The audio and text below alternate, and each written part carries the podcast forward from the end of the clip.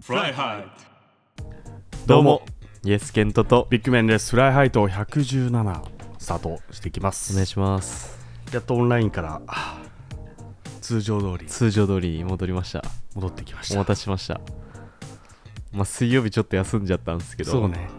今回確かになんで、日曜日に配信なのに、えー、奇数っていう、そうだね。狂ったね。これでね狂いました。 完全に狂っちゃいいやました。ー確かにな。なんか 1, 話だけ取ることは簡単なんだけどね、2話取るってなるとある程度時間が必要だし、う結構ん、そうだね。大変だなって最近ちょっと思ってます。うん週週1でもいいんじゃねっていう感じもね、あるちょねっとねちょっとまた出てきてますね。はい。まあ、ここはちょっといろいろ検討しながら、はい。今後どうしていくか決めていきたいかなとは思いますけどねいやー ちょっとまだ全然変な咳みたいなの止まんないんだよ怖いんだけど後遺症マジで多分わかんないけどだ体だるいいや体だるくないんだけどなんかそのゴホって一回むせたりみたいな、うんななんかようわからんこのえでも今どんくらい症状症あ状そう最ですよ初に出たのが9日でだよねってことはもう2週間経ってる2週間は経ってるってかるのら普通に戻っててもおかしくはないんだけど、だってなんかちょっと長くてなんか1週間ぐらいでしょうんニュースで見た感じだとうんでも結構残ってる人は残ってるみたいに言うじゃあんー後遺あれ症ね味覚とかねそう味覚が戻ん味ないとか覚はどうなの味覚は全然あったあ大丈夫なんだポカリがすっごいうまく感じたからねへえだから怖いよ今この空間いんのだからずっと窓開けて換気して あそういうことそうそうそうそのために窓開完けて全に今ね閉じちゃってるからね、うんこの部屋、まあ大丈夫だと思いますもこれから病院とか行ったりすんのういやもうないもう特にうんなんもなしなんもなしで休んでた分のところをえっ、と傷病手当みたいなのでちょっとお金もらおうかなと思ってなるほどねうそ有給の扱いではなかったのん、いや一応有給も償還みたいな感じでしてくれたんだけど、うん全部有給で使うのかそれともうん傷病手当みたいなので、あそういう有給使わなないで、まあちょっと7割ぐらいしかもらえないけど、どっちそをれで取るかみたいな言われていやどこでまた体調壊すかも分かんいなやまいあしなとそうだ思っねてだ,、確かにったら全部し有給で使うよりかはちょっと残しといてそうだねの方が確かにいいかなと思ったから傷病手当をもらおうかなと検討しておりますけども俺有給あと40日残ってんだよなやばくない今年度絶対消化できなくない絶対無理 日そん本なあん人のででも有給全部多分取ってる人ってほぼいないと思うよほぼいないと 思うちょっと過激派な感じの人しかいないイメージがあるえなんでそれ私やらなきゃいけないんですかとか言い言え る人うんそうだね会社に絶対一人はいるじゃんそういうタイいプのる人いるいるなんかもう絶対自分を守ってる人いるよねそうそうそうそう確実にえこれしっかりと休日手当で出るんですかえそれはしっかりと8時間え残業しなくていいんですよ ねみたいないるよねいるいる。なかなか慣れないよ、ちょっね。と外国っぽい感じのね雰囲気なかかなか見ないけどね。でもそういう人に限って案外海外行ってないとかもあるいかやらそうね。なんだよ ね海外何してんのって言ったらなんかぜぜえその人がそんなことやるのみたいななんか普通の生活してた人だったみたいやでな。もすごいよ。ね会社と私生活はっきりとこう分けられる人うん、そういう人すごい仕事できるんだろうなと思うんだよねわかる。ねでも会社の人にはちょっと嫌われてそうな感じあるけどね。割り切れる人特にこんなん言ったらあれだけど女性がすごい多いイメージある割り切れる人ああ、うっんうんうん。ていや強でいももうんね羨ましいと思ねう。なんかさ、男社会ってさ、うんおじゃあ飲み行くかとかって言ってさ、そうそう行っても結局仕事の話になるじゃそん、うどっかで。村社会っぽい感じだもあんあねずっとなんか仕事うをんを持ってる感じそうがなんでかここ俺でも帰ったらどう回れんだろうとかそねうそうそうそういう空気若干あるもんねなんか飲みまでも仕事の一部に入ってるようなさそうそうそうそうねちょっとねベタベタしてんだよな、うん男の関係ってほんとなんかもう女性はサラサラしてるほっんてというイメージごますりばっかしてるような感じだもんねそういやいいんだけどねまあ別に ねそれ俺もね苦手なのよ何がそれがベタベタがベタベタが無理サラサラしたいタイプなん俺だサラサラしたいタイプやもう俺もそのきっぱり負けたいタイプだからいやもう仕事終わったらパーンってすぐ帰りたい人なんだけどあそっかうんいいそんなんいいと思ってえじゃあそっかでも残業とかたまにややってんでしょてかポちょーっと毎日でしょまあまあまあちょっとねでも30分とかで帰ってるそんな1時間2時間とか終電で帰んなきゃみたいな日はあー1日もないね俺は逆にそれをやってる人もいんの会社の中にはあーいやほとんどいない終電で帰るみたいな人はほとんどいないけど残る日は残ってる時とかあるねそうなうんのか最近そうだねいやテレワークとか絶対できないって言ってたもんねそうテレワークができない仕事だからうね、んいや本当に全然話変わるんだけどさ、うん、まあ、最近やっと旅行とか行ける人とか増えてきてしまう、けど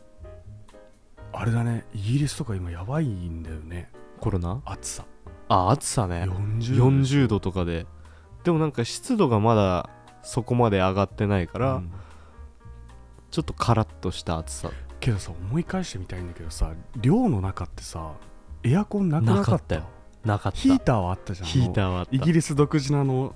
壁にこう貼り付けてるようなタイプのヒーターあったけど、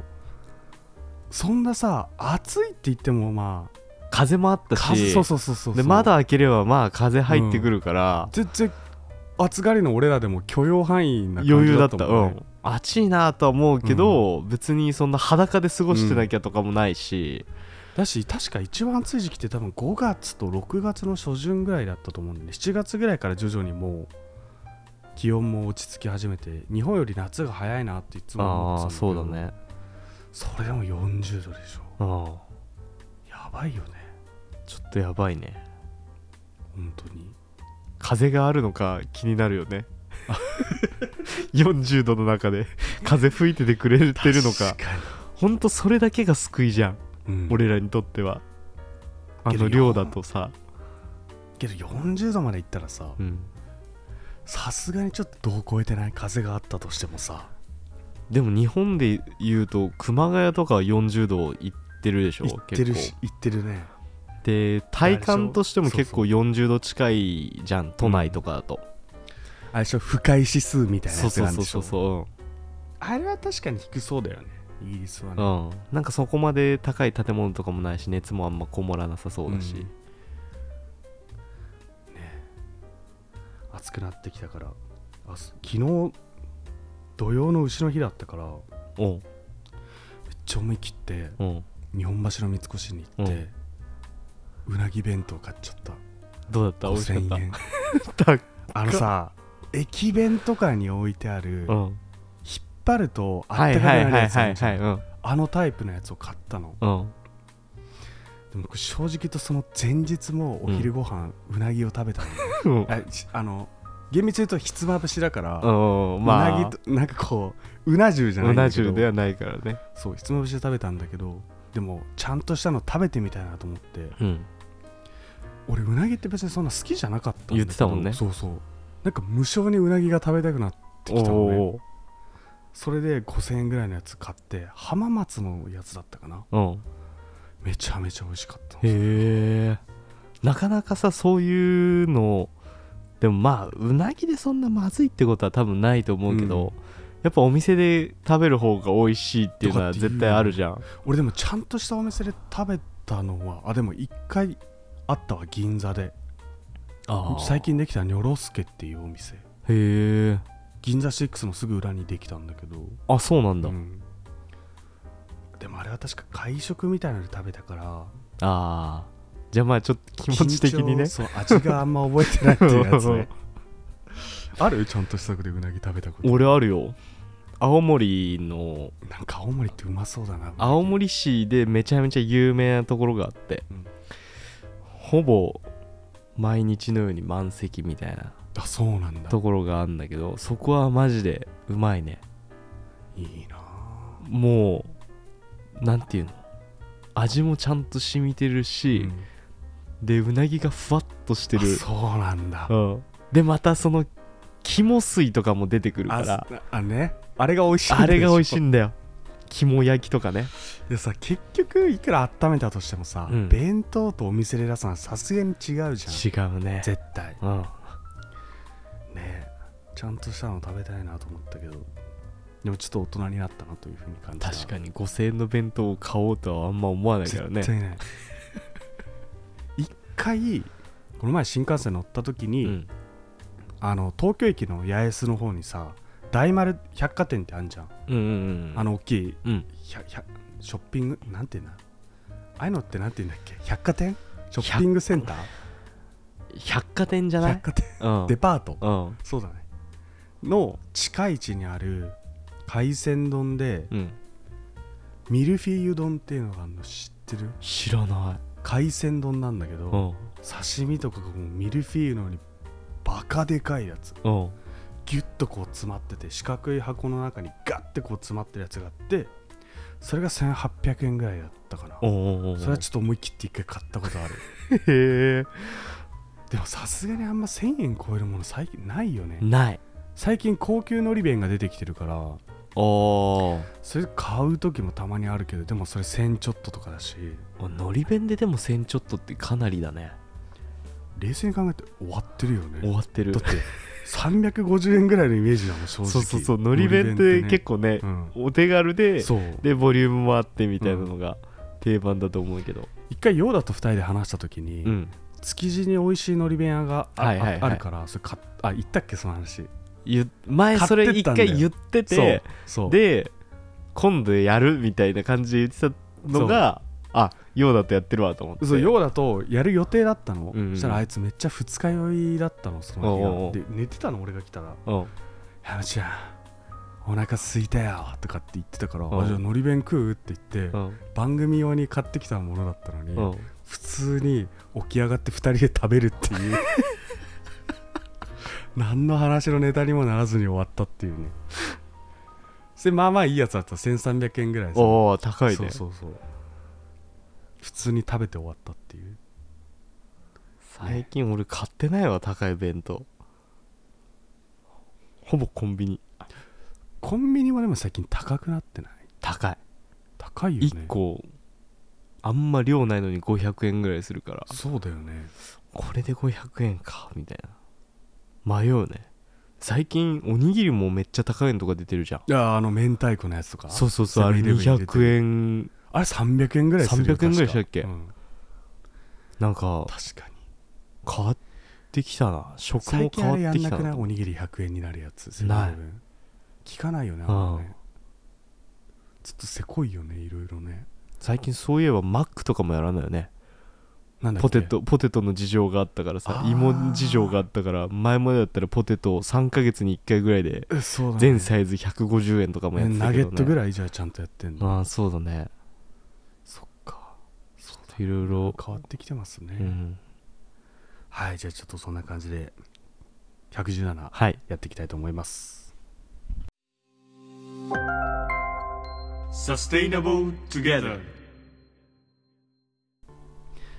えー夏の高校総体インターハイがですねはい昨日から始まりましたねスタートしましたね、はい灼熱の中はいアット徳島で徳島か徳島暑そうだね四国四国か四国全体かな、ねえまあ風はありそうだけどねまあ、徳島にある会社といったら大塚製薬がパッと思い浮かぶ方も多いんじゃないかと思うんですけども全然思いつかなかっえっと徳島ボルティスのスタジアムポカリスエットスタジアムじゃだったじゃないたあ確かあスポンサーもポカリセッそトうそうそうそうメインで入ってるもんね大塚製薬だよ徳島空港降りたらもう一目散にこう大塚製薬の看板が見えるからねああそうなんだあとなぜか布団の西川へ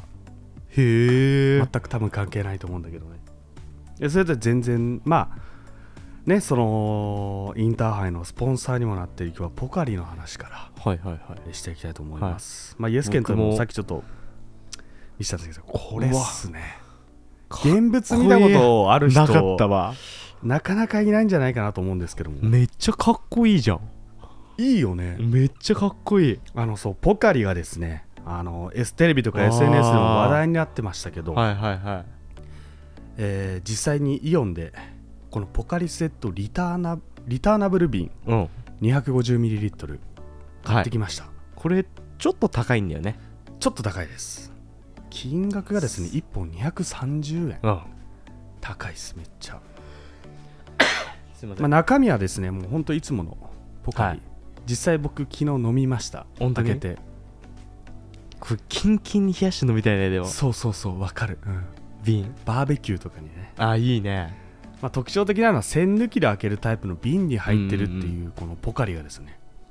ブランドの品質基準をクリアしかつ瓶に直接ロゴをプリントすることでラベルに使われるプラスチック自体をもう削減していると、はいはいはいまあ、さらに販売では販売ではですねループというあれじゃないですよウィーのループじゃなく て循環型ショッピングプラットフォームというシステムを活用することあで、ーはいはいはい専用の返却ボックスに飲み終わった容器を戻し、まあ、それを洗浄再補充してまた販売することができると、まあ、そもそもこのループっていうのは本来使い捨てされる日用品や食品のパッケージをガラスなどで作りうん繰り返し使うことを可能にした商品提供システム、まはいはいはあいプラスチックとかだとうん使い捨てみたいな形でゴミになっちゃうけど、うんまあ、瓶であれば洗えばまた再利用がそうね可能になると、まあ、購入消費そして返却のサイクルをこなすことで使い捨てを少しでも削減してですね消費者側としてもそうすることでループのアプリを通して容器代が返金されるとそうなんですよ70円だったかな素晴らしいですね、はいよく知ってますねあのコロナなってツイッター見てたらこれ出てきていやいやそうでもうわねいいじゃんと思ってたんです1けど本ね、 230円じゃんそうなんだよで返却が70円って考えると実質160円でしょ、うんうんでもポカリの 500ml って160円あれば買えるじゃんまあそれのいいまあ倍するって意味だよね。そうだね 250ml し 250ml しか入ってないかから入っねてない。まあインスタ映えする200円ぐらいかな。そうだね50 円は冷蔵庫に置い置いとくことでカッコつけられるっていう。そうだね。はい。まあなんで実質まあ同じ値段か なと。で個人的には思っております、強引やなまあ、容量を考えると従来のペットボトル商品よりもかなりお高めなんですけども、うんまあ、ただ一人一人がですね未来のために行動することが最終的にはプラスな形で返ってくるだろうと取り扱い開始店舗はですねこれイオン限定なんですねそう今のなんだ販売よはねねうんそうなんだよ東京神奈川千葉埼玉群馬茨城えそしてなぜか京都の66店舗おうおうおう限定ということになじゃるあ全国ではないんだ全国じゃないんだよねまだじゃあ俺地元だったら買えないってわけそうだねなるほど買えなかったわ多分まあイオンってねなかなかちょっと郊外にあるイメージもあるし、うんそうだね家の近くにないだろうっていう、まあ、強いてるのは最近マイバスケットばっかり東京はでできてるなっていうあねそう感じがしますけど、まあ、なかなかまだ日本だとこのデポジットシステムっていうのはあんまり馴染みがなく馴染みてないね強いてなるビールの瓶ぐらいかなああでもその酒屋さんと飲食店だけの関係だから、消費者だけがどうこうとかっていうのはないんだけど環境先進国のドイツはですね、まあ、増え続けるプラスチックごみ問題の解決として飲料容器に対して2つのデポジットシステムが運運用されているとへえ1つは飲料メーカーが自主的に制度化しているリターナブル容器のデポジットシステム、うんまあ、もう1つは法律で規定されたワンウェイ容器のデポジットシステムワンウェイっていうのは、まあ、片道いわゆるあの使い捨てっていう、はいはいはいはいはいまあ、この、えー普通のリターナブルのものについては、まあ、ビールやジュースのガラス瓶リユース用ペットボトルなど、うんまあ、これはもう飲料メーカーが自主的に制度化してんだけど、うんまあ、使い捨て容器についてはもう法律で決まっててなるほど国が法的に容器の製造販売に関わる事業者に回収分別の責任を負わせうん強制的なデポジットシステムになってるとへえドイツの場合デポジットの対象ってかなり広範囲でビールワインとかはまだわかるけど、うんミネラルウォーターにジュース清強飲料水なども含含まれてると広といんいだうねことで水って言ったらなかなか瓶はねないねペリエぐらいしかねえんじゃねっていうせあサーンペレグリーノとかあーさおしゃれな人しか買えないうんあのまあ、おしゃれじゃない人も買えんだけどねお金があればね ちょっとあの気取りたい時とかねそうそうそうそうそうあの俺はか買っちゃ う派それちなみに家にもサンペレグリーノのビーマー3本今入って ますあのリッチマン・パワーウーマンっていうドラマあったじゃあんったね小あれ小栗旬のレ冷蔵庫知ってる開けるとペリエがバーンって瓶でめっちゃ入ってるあのそうそうだったっけそのワンシーンに憧れてる っていうだけなんですけども最近だと日本のホテルだホテルでもうんホテルに冷蔵庫ついててまあ飲み物入ってるケースが多いんだけどうんただのところもあればまあ後々お金かかるよあっていそううね両方あると思うんだけどこの前広島うん先週かに行ってきたんだけど三井ガーデンホテルってとこ泊まったのねうん広島の、まあ、結構中心地の方なんだけどそこでなんとキリンの美お味しい天然水っていう缶で入った、いえこう初め缶なんだこれ初めて見たんだよね俺もおー結構これも可愛いデザインなんだよね確かにキリンが出して珍しいるねお水、ちょっとこうあのレトロ感もありつつそうそうそうそうそうあで外国語外人にもそう分かりやすいように英語表記もそうなんですよされてんだへえで最近だと JR 東日本ではミネラルウォーターのフロムアクアっていう JR のさ、うんホームにさ自販機あるじゃんあるあるるあるあそこにアクアっていう JR が出してる水があるんだけど知ってる分かんないかななんか多分ね絵を見たらわかると思う、うんえ多分絵ってかわかる写真で見たらわかると思うんだけど、うん絶対そうだと思うんそれも最近その業務用商品としてフロムアクアリターナリターナブル瓶みたいなのをうんおホテルとか飲食店向けに発売したりするーおーまあ本当にそういったね、えーリターナブルで再利用できるものっていうのが、まあ、徐々にこれから広がっていくんじゃないかなとそうだねで今日たまたま Yahoo のトップニュースにもなってたんだけ どうん今アメリカのオレゴンで世界陸上をやってるじゃはいんはいはいでネット上ではですね大会開幕直後からペットボトルじゃなくてうん選手の飲んでるものが紙パックになってるペットボトルじゃなくておーで中身がとても気になるということでなんか取材した人がいたらしくて、うんまあ、そこでは大会の SDGs の推進としてペットボトルの排除が進められていて、報道陣には大会ロゴが入ったウォーターボトルが1人1本配られ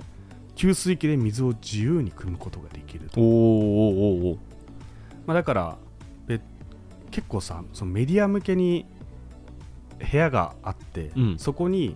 でっかい冷蔵庫があってそこの飲み物飲み放題ですよっていうのが基本的なんだけど、うんもう今回は水筒を一人一人に持たせて、はいはいはい全部給水器からやってくださいというようなことになってるのと選手がその飲んでる紙パックもフロービバレッジベバレッジうんっていう紙カナダの飲料メーカーが出してる飲料水が取り入れられてるとへえでこれが大会スポンサーではないためロゴが隠されててテーピングでぐるぐる巻きにされてるらしいんだけどあ そうなんそだうそうでもやっぱこういう取り組みっていうのは今かなり多く広がってるあーまあ特にオレゴンってねポートランドっていうすごい環境にも優しい街オレゴンっていうのが自然に囲まれた州だから、うんかなりそういう環境推進っていうところは進んではいるんだけどそういうスポーツのところからも今ねそういう取り組みが始まってると、なるほどまあ海外は早いよねうん日本がかなり遅れてるっていうところがあるからうんそこをなるべく早く取り入れられるようにしていければいいのかなと思うね、まず今回のその紹介したポカリはさ、うんデザイン性がまず目を引くっていうところが一番あるねきっかけとしてあってで昔出してたポカリも瓶でこういう感じだったんだよねらしいよね、うん最初はねそうでそれがなんかまあ復刻みたいな感じでなってるところもいいよまねたちょっと良さにはなってると思うし、確かにこの瓶の色もねなんかいいよね青色をしてるよねねっていうふうに思います、うんこれイエスケントにあげますありがとうございます、はい大切にします5本ぐらい買ってきたんで、おポカリうん、やば昨日ね太っ腹じゃんそうだよいやイイオンのうん東雲っていうところに行ってきたの、おうおう東雲って書いて東雲って読むあおのうおう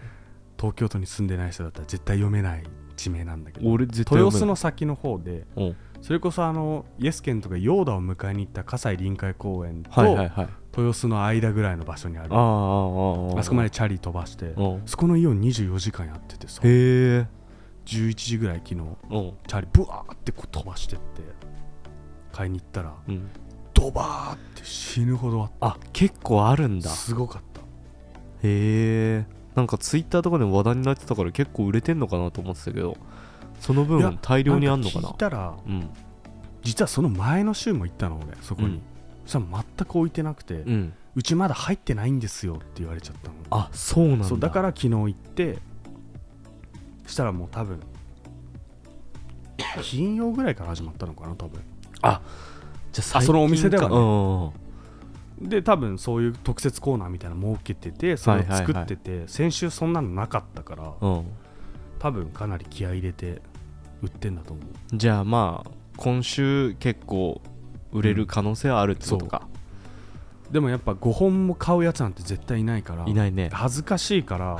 セルフレジで買いまし たちゃんとセルフレジの一番端で買ったちゃんとっていういやいいねこれめっちゃいいよリターナブル便流行ればいいなというふうに思ってます流行るでしょまあこれもね返しに行かなきゃいけないっていうところがあるので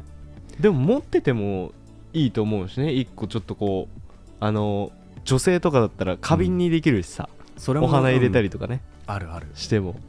可愛いと思うしそうなんだでもね循環させていかなきゃいけないからさまあ本当はねそううん本当は、だから俺も5本どどうしようかなってすごい悩んでるとこっす俺は持っときますこれ70円分の価値 があると思ってあそういうことうんインスタ派かそうインスタ派いやいいと思いますあれ以上じゃあ SDGs のえサステイナブルサステトイナブゥゲルザーっていうコーナー名でしたねはいでした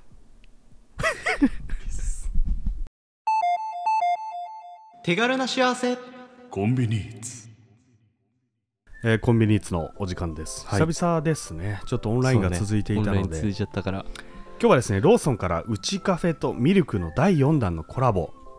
えーまあまあクリームチーズを堪能できる仕立てで登場したえーっとですねあ商品名をちょっと今僕のメモに今書いてなくてです生ねクリームチーズケーキですねありがとうございます 生クリームチーズケーキをご紹介したいと思います、このミルクっていうのが生クリーム専門店なんだねそうなんですよ日本を代表するスイーツブランドで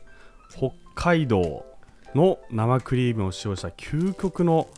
生クリームスイーツを提供する専門店と、いはいはいまあ、これまでは主役を引き立たせるものだった生クリームにスポットライトを当てたお店で話題になり日本で初めての生クリーム専門店というふうにもへえ言われております、まあ、近年初かローソンとコラボ企画でまたさらに話題になったんだけど、ん2017年に原宿で お店をオープンしてうん今多分そこはなくなっちゃったんだけどあそうなんだ東京は立川押上北千住ってなかなかこうマニアッマクなニアとこッろクだね攻めてる ねマニアックなとこ 攻めてあと大阪に2店舗かなあー難波とあと茶屋町や梅田の方だからまあそこは中心地なんだけど、まあそこもそうだね大阪はそうまあ原宿で長く店舗を構えるって難しそうだもんねいないと思ってるうんほとんど確かに入れ替大わり学激し生いのし時とかさ原宿行くとさ、うんかき氷の専門店できた時とかすごかったけあねすどごかさったすごくいなくなるよね うんちょっとするとねすぐなくなるしあれはあれですごい楽しかったなで多分家賃も高えからすぐなんかなくなってるしそうみたいなあれ移動してるみたいないやねねそうなんだよなあるよね苦しいよなちょっとじゃあなんいかたああだいいてうみのます見るとかさこう新新しく学校に入ったりとか新しいチームに加わった時最初こう目立つやつすごいいるじゃうん、うんわーってそういうやつって大体最後いなくなるんだよねうん わかそるれと同じ感じがするわかる原宿に出すお店って最初グワーってくんだけどあれ3年あれなおん前かそんなだったっけってい うねなんか A のベンチみたいそうなねそうそうなんなら B チーム行ってるやつとかいるよねねわかるでしょこの感わか覚るわかるでしょわかる実際俺高校そんな感じしたわ、今考えてみると俺もそのタイプだと思うもんなんか1年生で入ってさ、うんすぐの時俺らすぐスタメンでさ、うんブワーって出て俺なんか結 構得点とか絡んだり結果残してたら3年生になった時俺何やってたかなって思っちゃ うなんかあまのたさその友達関係とかにもそういうのあんじゃんよくねあるあるクラスの中でこいつ目立つ存在だったのに最初は「おおお前仲良くしような」とかって言ってるやつがあの終わり際になるともう存在感めっちゃ薄いっていうなんかあの発言してもほぼスルーされるような感じにねなっちゃったりして最る初もんの勢いはどこへ行ったかっていうね感じなんですけど、まあ、この商品濃厚なベイクドチーズ生地に滑らかでミルキーな味わいのマスカルポーネホイップクリームとまあ間違いない北海道産生クリーム練乳を配合したホリホイップクリームを絞った3層仕立てとなってます正方形みたいなねパッケージの中にね、ギュッと詰まってますよねわすごくあないすごいわかなり濃厚なねちょっといただきます、はい、表面には練乳入りの生クリームがたっぷりと乗っててその下にマスカルポーネクリームが重なっているとうまい美味しいでしょこれやばいわで俺はなんかちょっとこう甘ったるいかなとも最初思ったんだけど、うんちょうどいいサイズ感なんだよねあだからすげえイライラして甘いもの食べたいなとかっていう瞬間があのあると思うんですけど、んあの人生にはそういう時にこう食べていただきたい商品だなともうがっつり確か甘みを生クリームを堪能できるに生クリーム好きな人は大好きだいやしそうでも生クリームが最初にこうふわってめっちゃくんだけど、甘さが、うんマスカルポーネがいい感じで包んでくれるね素晴らしいよねうんハーモニーがまずそこを食べ進めていくとねそあのー一番下には濃厚なベイクドチーズ生地が3から4ミリ程度ごく薄めにうん広がっている、まあ、一気に下までスプーンですくえばチーズのうまみを味わえますし生クリームだけちょっとまじゃまずあ味わいたいなという方は表面から少しずつ味わうのもいいんじゃないかなというふうにこのチーズケーキもすごいいいバランスだねうんなんかチーズチーズは別にそしてないんだよねしてないしてないなんやかっそぱのちゃんと生クリームのうん、生クリームをちゃんと生かした程よいチーズの残し方というかそうなんですね本当にこれが今、まあ、ミルク他にもどら焼きだったりあとマリトッツォとかも出てるんあだったねコッペパンみたいなのもあったよあ出てたね出てたコッペパンは食ったんだよ、あそうなうんだ、ん、ちょっあれともそ美味しいんだよねそれ美味しかった美味しかったかなりクリームあとふわっサンドイッしてチるしもあったあったあっためっちゃ出してんなと思ってですごいんだよね、うん今回第4回目ということでまたラインナップ広がってるのはぜひローソンに行かれた方は食べてみてはいかがでしょうか、以上コンビニーツのお時間でしたフライハイとエンディングのお時間になりましたはいこれなんか飛び跳ねてんだよね髪の毛伝わらないからそうだね伝える方法はないんすか声しか声しか今んとこだから YouTube をやれ ばまああ顔出しはできるっちそゃうだでねきるけど、伝わんないないやちょっと来週いよいよあのワールドカップについてまたちょっと話そうかなと思ってましてそうですねこのは前いメンバーの話をしましたもんね、でまあじゃあ実際ワールドカップ本大会としてちょっとこうどういうのがあるのかっていうのを、まあ軽く調べたんでそれをちょっとこう話していいっすねいこうかなと思います。はい、まあいろいろね、ちょっと来週、来週というか水曜日配信のは、放送に対するところをちょっとこあうメインでね、話していければいいか今な。あ大会あれらしいね19時初戦が19時キックオフであー、違う間違えた最初初戦が22時夜の10時ドイツ戦ああ、うんうんうん。でコスタリカが19時うんで最後のスペイン戦朝4時あ、朝4時なんだ。でもまあ日本時間に見やすい。見やすい最後スペイン戦だけ頑張ればいいだけだからうん、なんかそういうところもちょっとこういろいろ調べていくとまた面白い情報があったんでじゃあカタールについそこをてちょっとカタールか、 ということで、はいえここまでの相手はイエスケントとビッグマンでしたそれではまた次回お会いしましょうグッバイ